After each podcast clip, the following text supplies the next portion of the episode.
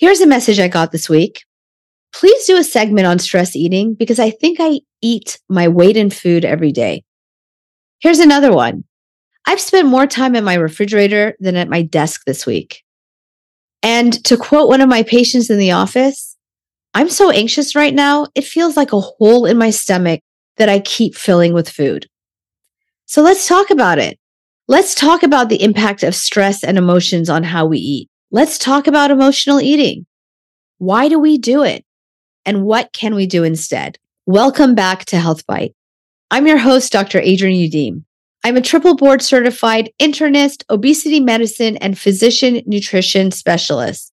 And I help people redefine nutrition to not only eat well, but to nourish themselves physically, mentally, and emotionally.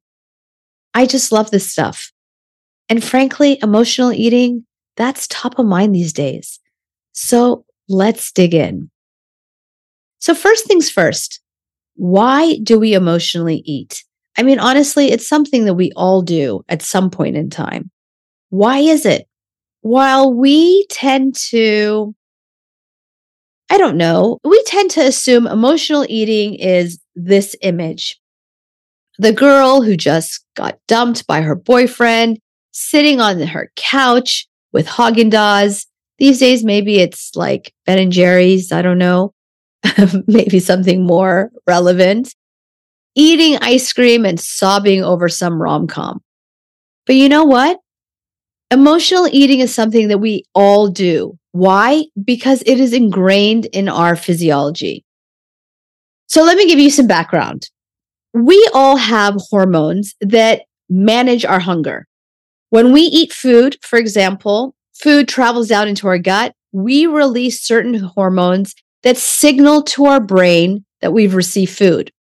When we don't eat, certain other hormones get released by our gut that build and build and build until we get the cue from our brain that it's time to eat. And these hormones, as you can imagine, they're managed by our food intake. So it makes sense that when you're empty stomached, the hormone will go up. And then when you eat food, that hormone that causes hunger gets suppressed. And that's the truth. But here's the thing when we're stressed, when we are experiencing difficult emotions, we actually get a rise in those very hormones that cause hunger, even when we've eaten.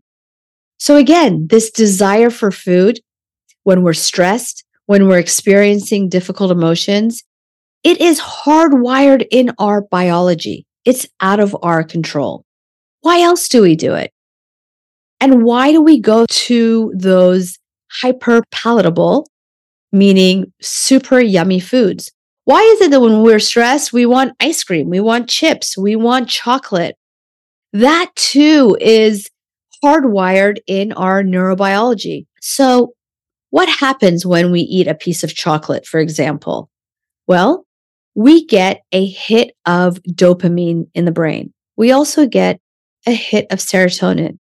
These are neurotransmitters that make us feel good.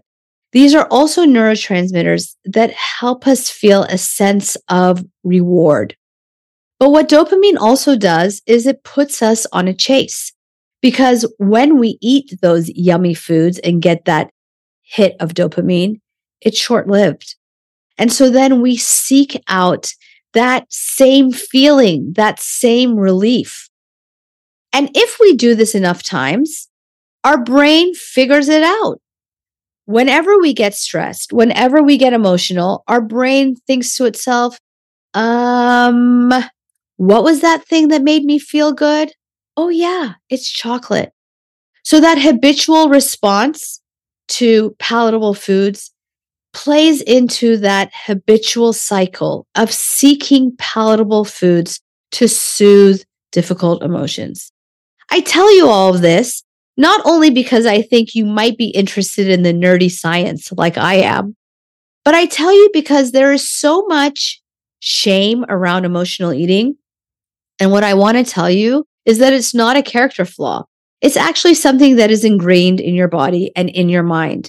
And when you know this, you can actually deal with it in an effective way. rather than trying to shame yourself away from it. So, what can we do in these moments when stress and emotion is driving our desire to eat? Well, the first thing is to pause, to pause and gain awareness. Because oftentimes, when we are habituated in this way, we act in autopilot. We feel the trigger, the stress, we experience the hunger, the emotional hunger, and without thinking, we are off to the fridge or to the pantry. So the first step is to create pause, to create awareness of what it is you're actually feeling. Hey, I feel hunger. Is this true physiologic hunger or is this hunger for something else? And then once you have awareness, you can name what it is you are feeling and experiencing. Name it, say it out loud. As they say to the kids, name it to tame it. Name the experience. I'm sad right now. I'm scared right now. I'm anxious right now. I'm stressed right now. Name the motion because once you name it and say it out loud, if you notice, you literally downplay the effect that it has on your mind and body. You might even sense your nervous system kind of zoop, kind of power down because by naming the emotion, you start that process of self regulation. So now you're aware, you've named the emotion. Now what? Now you can actually address the true hunger. What is it that you're really hungry for? What is it that that emotion or stress is pointing to? What can we do instead? Maybe you're feeling, like I said, sad and distressed. And what you really need is to reach out to a friend. Maybe you have been so stressed out that you haven't gotten enough sleep. And maybe you need to go and take a nap. And actually, as I've shared before, sleep deprivation also increases our hunger hormones and our desire to eat hyper palatable, really yummy foods. Maybe your stress and anxiety is calling for you to go out for a walk, to go for a run and release some serotonin and dopamine and endorphins from exercise.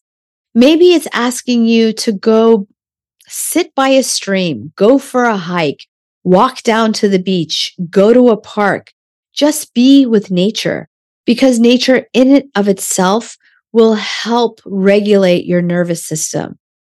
So ask yourself what it truly is signifying, what truly it is that you are hungry for. Because I promise you that piece of chocolate, that bag of chips, while it feels good in the moment, it's temporary, it's short lived, and in the end, it doesn't really scratch the itch. I know that people are really experiencing a lot of distress right now. And let's face it, it has just been one thing after another.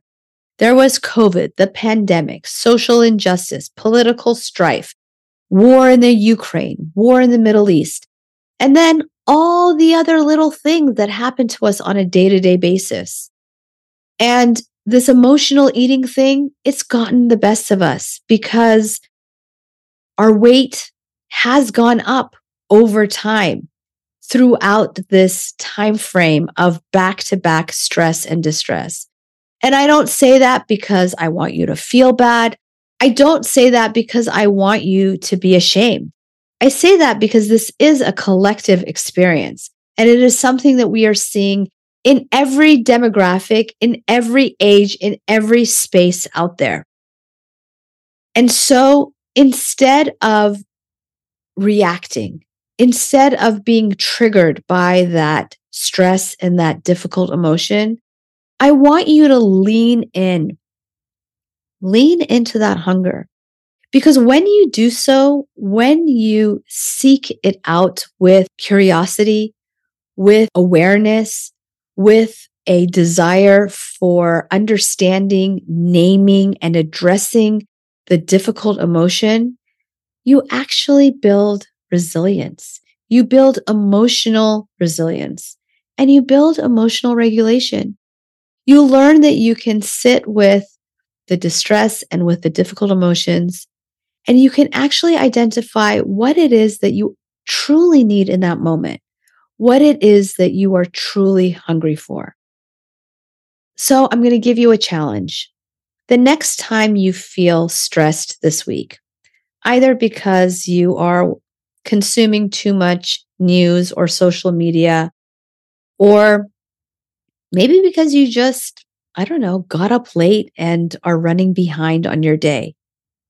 When you feel that surge of emotion and stress and that desire to soothe it with food or anything else for that matter, a glass of wine, a cigarette, scrolling on your phone, shopping, gambling, I don't know, whatever your thing is, I want to challenge you to take it on as an opportunity to build your skills for emotional regulation and for emotional resilience.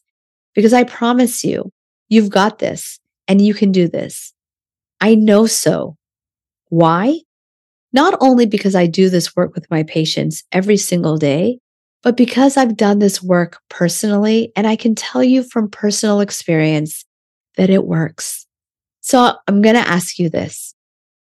If this podcast has been helpful, if you know someone who is feeling distressed and maybe soothing with food or something else this week, share it with the person that you love.